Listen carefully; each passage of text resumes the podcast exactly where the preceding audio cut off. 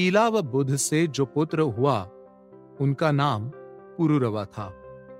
पुरुरवा ने अपने पितामह चंद्र के नाम पर चंद्रवंश की स्थापना की और ईला के बाद वो राजा बने। पुरुरवा में देव सुलभ गुणों का समाहार था और वो प्रचंड बलशाली और प्रतापी राजा थे।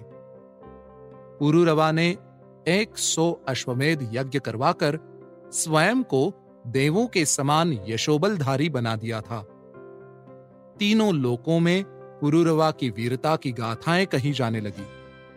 इससे प्रभावित होकर देवराज इंद्र ने भी पुरुरवा से मित्रता स्थापित की और असुरों के विरुद्ध युद्ध में कई बार उनका समर्थन भी प्राप्त किया। इंद्रलोक की सबसे सुंदरी अप्सरा उर्वशी के कानों में भी पुरुरवा के वीरता और यश की गाथाएँ पड़ी। किसी मानव का इस तरह देव सुलभ बलशाली होना साधारण बात नहीं थी। इसीलिए उर्वशी का मन भी एक बार पुरुरवा से मिलने को हुआ। बहरहाल उर्वशी को ये अवसर जल्द ही मिलने वाला था। अपनी सखी चित्रलेखा के साथ उर्वशी एक बार धरालोक की सुंदरता का आनंद लेने आई हुई थी।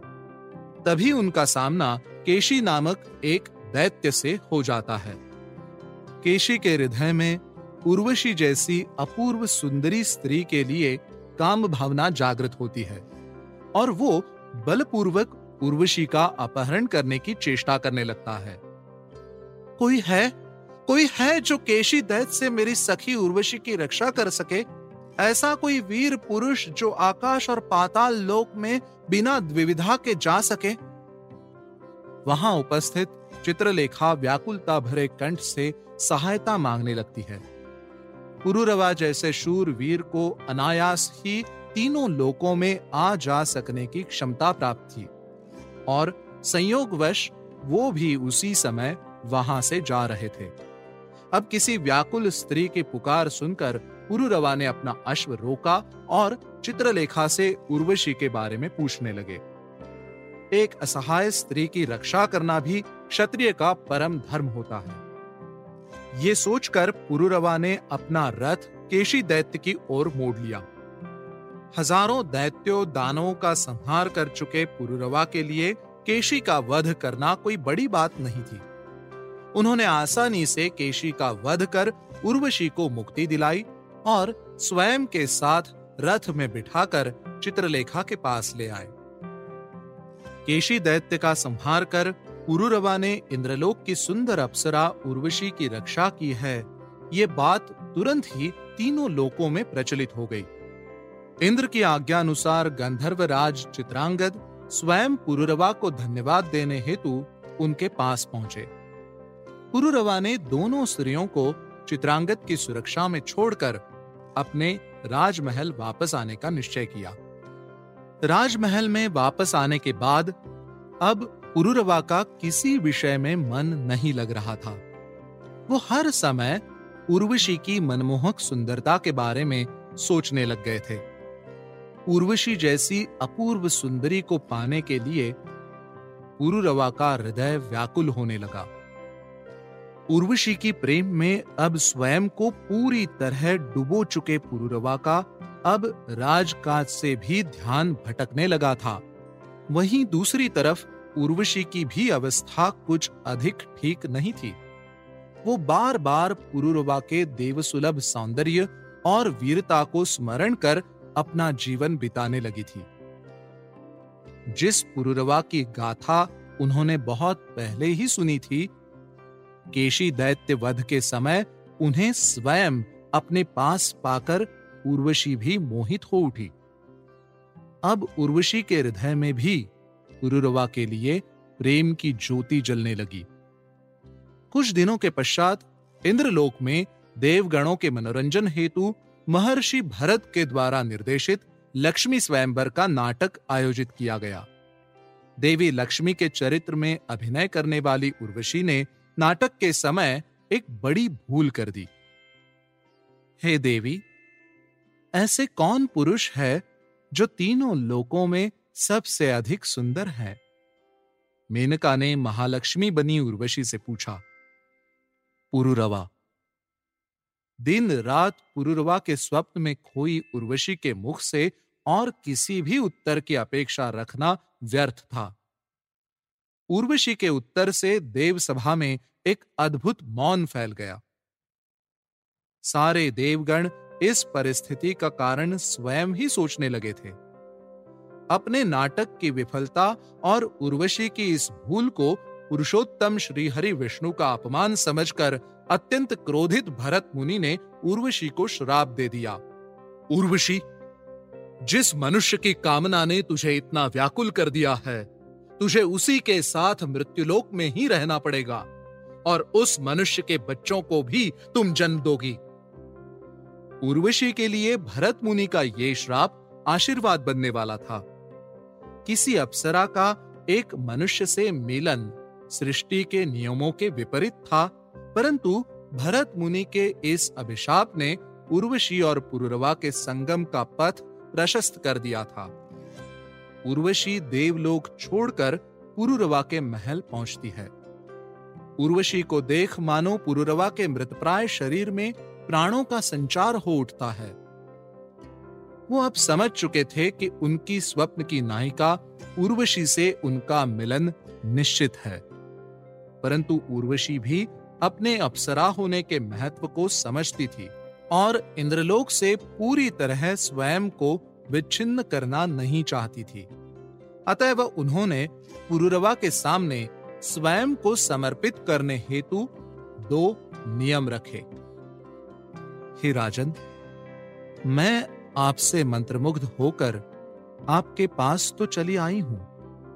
परंतु यदि आपने मेरे इन दो नियमों का उल्लंघन किया तो मैं उसी क्षण देवलोक वापस चली जाऊँगी।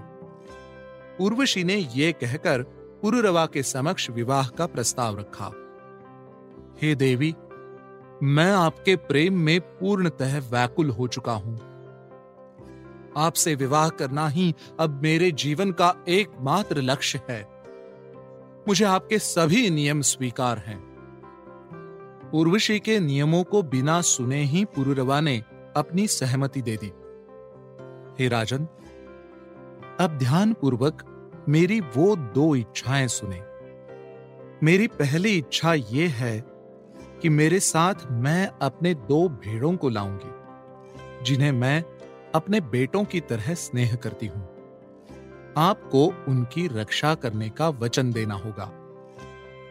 पहली इच्छा व्यक्त करते हुए उर्वशी ने कहा, हज़ारों दैत्यों से अपने राज्य की रक्षा करते आ रहे पुरुरवा के लिए दो सामान्य भेड़ों की रक्षा करना कोई कठिन कार्य नहीं था।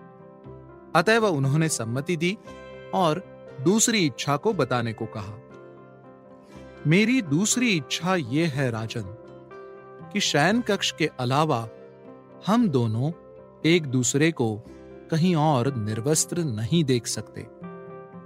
यदि भूल से भी इसका उल्लंघन होता है तो मैं उसी क्षण देवलोक वापस लौट जाऊँगी। उर्वशी अपनी दूसरी इच्छा का उत्तर जानने हेतु धैर्यपूर्वक पुरुरवा की ओर देखती है। पुरुरवा ने उर्वशी की दूसरी इच्छा भी स्वीकार ली। तत्पश्चात पुरुरवा और उर्वशी का विवाह धूमधाम से संपन्न हुआ और दोनों आनंद पूर्वक अपना वैवाहिक जीवन बिताने लगे। कई वर्ष बीत जाने पर उर्वशी के चले जाने से अब देवलोक निरस लगने लगा था। एक और बात भी थी जो इंद्र को अपमानित कर रही थी।